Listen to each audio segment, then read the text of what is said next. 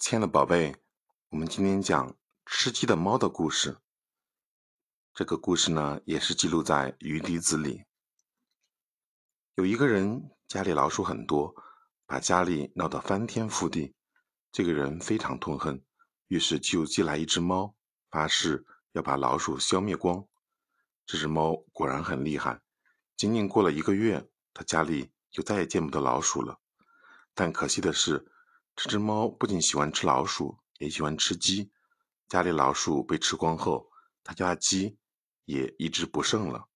他的儿子很心疼那些鸡，对父亲说：“这只猫真是太可恶了，不如把它赶走。”但是父亲不同意，他说道：“这只猫固然给我们带来了一些损失，但比起老鼠给家里带来的损害，这点东西也不算什么。没了鸡。”我们只不过是不能吃鸡肉罢了，但如果把老鼠消灭，它们就会偷吃我们的粮食，咬坏我们的衣服，还会毁坏墙壁，这些损失就太大了。留下这只猫，家里就不会再闹老鼠了。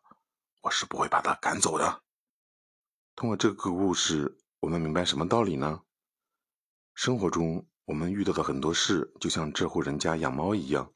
既有好处，也有坏处，只是我们该怎么选呢？这个父亲的话很有道理，把好处和坏处均衡一下。如果好处大于坏处，这件事就值得做；反之呢，就不值得做。